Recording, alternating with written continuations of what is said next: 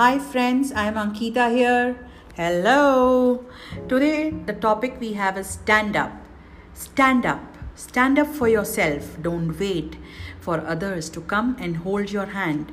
Don't wait for that hand to pat on your back. Stand up, stand up, stand up for yourself, my dear friend. This is the mistake I did and you do, waiting for someone to give us courage or believe in us. Believe in yourself, you can do it. This is what I have learned and still learning in my journey. Stand up, you can do it. Whatever it takes to take that step, you can do it. I assure you. Stand up and move on. The wind will be with you. The birds will be chirping. You can feel the power within you. Once you stand up and take that step, things, situations, and everything will turn around. You have the power within you. Believe me.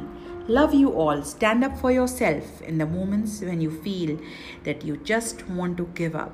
Stand up, my friend. Take a step and turn it into a leap. Any situation or circumstance is there for a certain time.